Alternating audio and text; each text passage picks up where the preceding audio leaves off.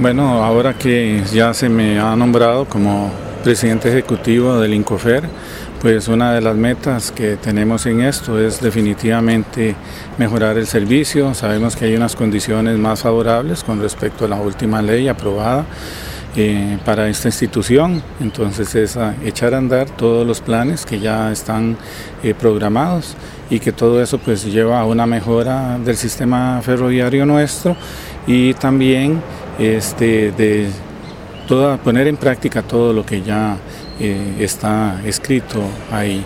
Hay un plan de lo que es la seguridad de los trenes con respecto a los cruces en las calles. Eso definitivamente es muy importante. Sabemos pues que prácticamente a diario hay colisiones entre tren y vehículo, algunas simplemente colisiones, otras lamentables. Entonces tenemos que pues este salvaguardar muy bien ese tema y también el mejoramiento y la cantidad de unidades que definitivamente tenemos que que poner en marcha mayor cantidad de trenes para aumentar los horarios. Esa es una eh, meta pues, que queremos obtener y ofrecer el servicio más, más continuamente y de eso obtener más usuarios que eh, se vuelquen a utilizar este sistema. Pues también se desea lo que es electrificar todas estas unidades.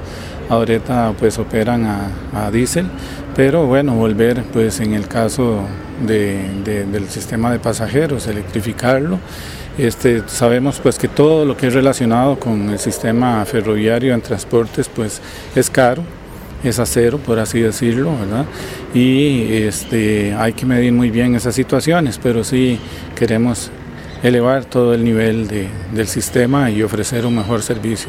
Ya una vez que, pues, que esté terminada la estación allá en el sitio, pues ofrecerle a los alajuelenses el, el transporte como es debido para que ellos puedan ya utilizarlo eh, continuamente.